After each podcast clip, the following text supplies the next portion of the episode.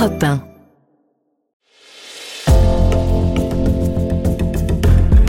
Bienvenue au cœur de l'histoire. Je suis Virginie Giraud. 1492 est une date mythique. C'est celle à laquelle Christophe Colomb découvre l'Amérique. Mais ce navigateur chevronné n'est pas vraiment un explorateur.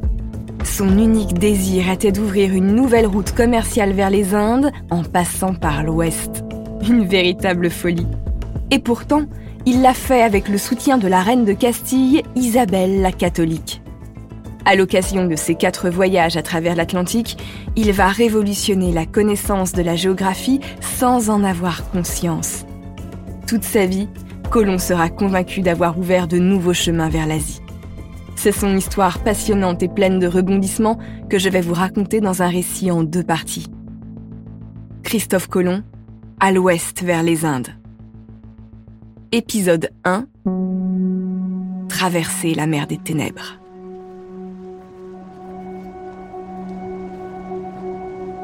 Nous sommes le 12 octobre 1492 dans l'océan Atlantique. Il est 2 heures du matin. Cela fait 36 jours que les marins de la Niña, de la Pinta et de la Santa Maria ont quitté les Canaries vers l'inconnu. L'équipage est au bord de la mutinerie. Mais depuis la veille, la présence d'oiseaux dans le ciel laisse penser qu'une terre n'est pas loin. Pour encourager ces hommes, l'amiral Christophe Colomb a promis une récompense au premier qui verra la terre. Rodrigo de Triana monte au sommet du mât de la Pinta. Il scrute l'ombre dans la nuit.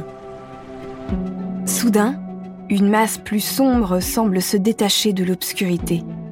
C'est bien ça. C'est une île Christophe Colomb exulte. Son projet de voyage n'était pas une folie comme beaucoup l'ont cru. Il savait qu'il pouvait rejoindre l'Asie par l'ouest. Il croit avoir enfin trouvé les îles de Sipango. Il pense être arrivé au Japon.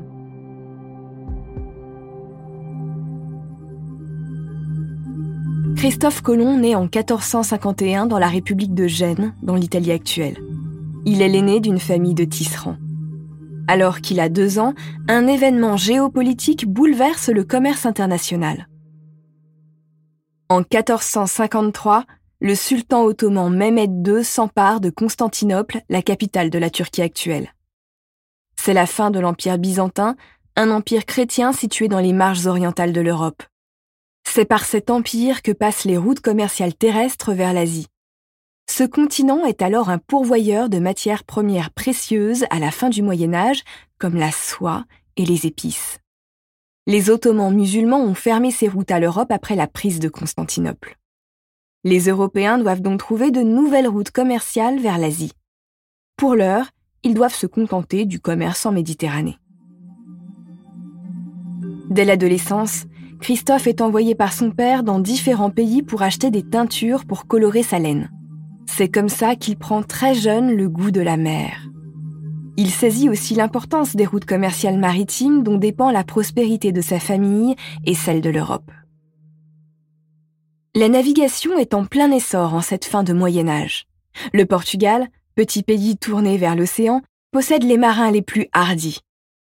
En 1487, l'un d'entre eux, Bartholomé Dias, dirige une expédition pour ouvrir une nouvelle voie maritime vers l'Asie en longeant les côtes africaines. L'année suivante, il est le premier à passer le cap des tempêtes qu'on appelle aujourd'hui le cap de Bonne-Espérance. Mais le voyage est long et dangereux et donc peu lucratif. Christophe Colomb est convaincu qu'il existe un autre chemin par l'ouest pour atteindre l'Asie. Au moment de l'exploit de Dias, Christophe Colomb a déjà 37 ans. Il s'est formé à la géographie dans sa jeunesse à l'université de Pavie en Italie. Depuis, il compulse des livres pour comprendre le monde. L'un de ses ouvrages de référence est le livre des merveilles de Marco Polo. Il a été écrit en 1298 par le marchand et explorateur vénitien qui a voyagé jusqu'aux confins de la Chine. Marco Polo a même rencontré Kubilai Khan, un mongol qui règne sur ce pays. Dans son ouvrage, il décrit l'Asie, y compris des lieux qu'il n'a jamais vus, comme Sipango, l'actuel Japon. Christophe Colomb sait que la Terre est ronde. Contrairement aux idées reçues, les intellectuels le savent depuis l'Antiquité. Ce n'est pas une question à débattre. La vraie question est de connaître la circonférence exacte de la Terre. Pour répondre à cette question, Colomb se base sur les travaux du mathématicien et géographe du IIe siècle Claude Ptolémée. Selon lui, la circonférence de la Terre serait de 33 345 km environ. Colomb consulte d'autres ouvrages. Celui de Marin de Tyr, qui a vécu à peu près à la même époque que Claude Ptolémée, l'intéresse particulièrement. Pour lui, la circonférence de la Terre serait de 30 000 km seulement. Comme la circonférence est plus petite, les distances à parcourir en mer sont plus courtes, et ça l'arrange pour monter son expédition. En recoupant ses travaux et ceux de Marco Polo, il estime pouvoir rallier l'Asie par l'ouest en moins de six semaines de navigation avec une escale dans les Canaries. Il ne sait pas que la circonférence de la Terre est en réalité de 40 000 km. S'il avait su, il n'aurait sûrement pas cherché à monter son expédition. Comme il est marié à une Portugaise et que le Portugal est une grande nation de marins, Colomb expose d'abord son projet au roi Jean II de Portugal, qui en plus adore la géographie. Mais son projet est jugé irréaliste. Colomb ne se décourage pas et cherche désormais le soutien des souverains très chrétiens d'Espagne, Ferdinand d'Aragon et Isabelle la catholique. Mais le marin se heurte aux mêmes réticences qu'à la cour de Portugal. Les intellectuels de l'université de Salamanque estiment son projet irréalisable parce que les marins mourront de faim et de soif avant d'arriver à destination. Ils considèrent que ces calculs sont faux et qu'ils sous-estiment la taille de la circonférence de la Terre. Mais Colomb n'a pas dit son dernier mot. Puisque les savants ne croient pas en lui, il faut qu'il parle de son projet directement à la reine. Or, en cette année 1492, Isabelle la catholique est en très bonne disposition. Elle vient d'achever la Reconquista en reprenant Grenade aux morts. Elle apprécie donc l'audace de Colomb. Elle doit aussi développer son commerce pour remplir les caisses de l'État. La souveraine est néanmoins prudente. Elle lui donne la somme nécessaire pour armer trois bateaux seulement et recruter 90 marins. Pour le légitimer, elle lui décerne deux titres ambassadeur de la couronne d'Espagne et amiral de la mer Océane.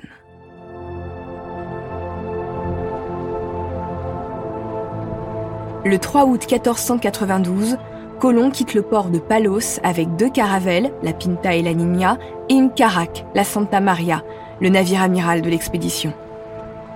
Les bateaux aux voiles ornées de grandes croix rouges suivent les vents des côtes africaines et longent le Maroc avant de mettre le cap au sud-ouest vers les Canaries. En six jours, la flotte rallie Las Palmas de Gran Canarias. Là, Colomb fait une escale le temps d'organiser le ravitaillement des bateaux. Le voyage va être long et incertain. Il faut stocker des vivres et de l'eau potable en quantité suffisante.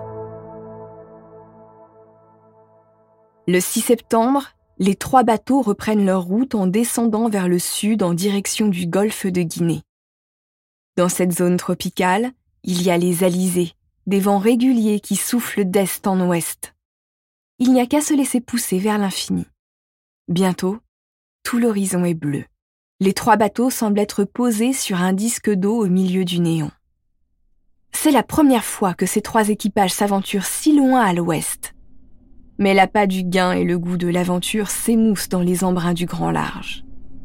Les marins commencent à craindre qu'il soit impossible de revenir en arrière à cause des vents. Mais un autre péril moins abstrait va susciter un mouvement de panique. Les marins remarquent que plus ils avancent, plus ils rencontrent des algues flottantes. Elles sont bientôt si nombreuses qu'elles forment des sortes d'îles à perte de vue. Les navigateurs ne savent pas qu'ils viennent d'entrer dans la mer des Sargasses, une zone de l'Atlantique aujourd'hui connue pour ses champs d'algues. Tous les marins ont entendu des histoires de navires pris dans les algues. Si ça devait arriver, ils seraient tous voués à une mort certaine. Mais Colomb croit en son destin. Il suit son cap et les jours passent. 30 jours sans voir la terre. 31. 32. 1833. L'angoisse monte à bord.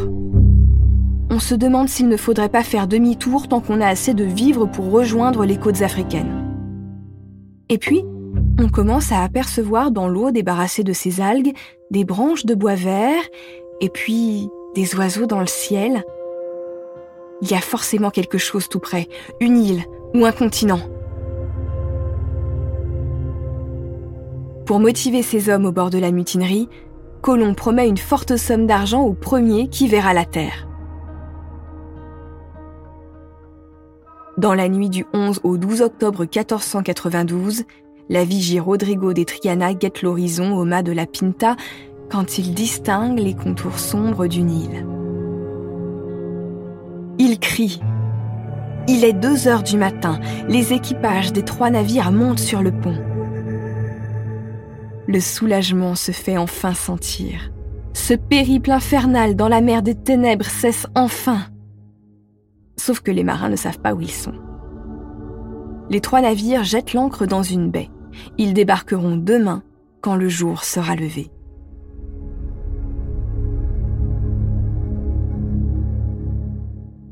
Dans la lumière du soleil, Colomb voit enfin le rivage de l'île luxuriante qui lui fait face. Il est convaincu d'être dans un archipel chinois au nord des Indes. Il est en réalité aux Bahamas. Les deux caravelles et la caraque mettent des chaloupes à la mer. Les marins posent enfin le pied sur le sable du rivage quand ils voient des gens s'approcher d'eux. Ils sont sidérés par ce qu'ils voient il découvre les Taïnos, une ethnie amérindienne.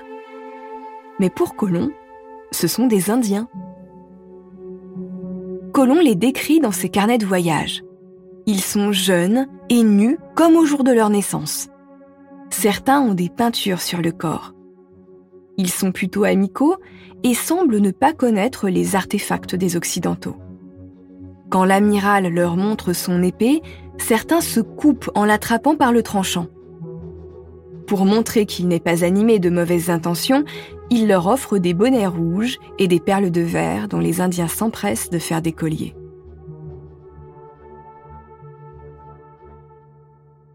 Puisque ce peuple est pacifiste et sans défense face aux fusils qui les effraient, Colomb prend possession de cette terre au nom de la couronne espagnole. Il la nomme San Salvador, le Saint Sauveur, en hommage à Dieu qui a rendu ce voyage possible. Après cette première conquête, Colomb décide de repartir à la recherche de Sipango, l'actuel Japon, qu'il croit tout près d'ici. Les Indiens lui ont donné la direction d'une grande île non loin de là. Le 28 octobre 1492, l'amiral accoste à Cuba. Il prend possession du territoire et le nomme Ruana. Il pense être enfin à Sipango et veut savoir si Cuba est une île ou une péninsule rattachée à l'Asie.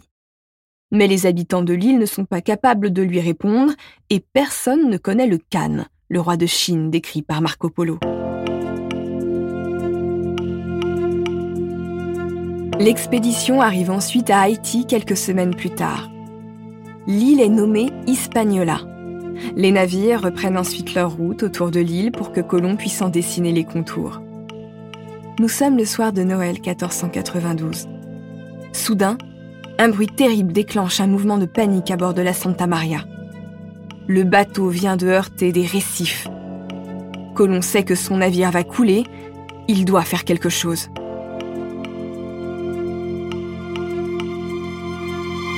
Pour découvrir la suite de ce récit en deux parties consacrées à Christophe Colomb, rendez-vous sur votre plateforme d'écoute préférée.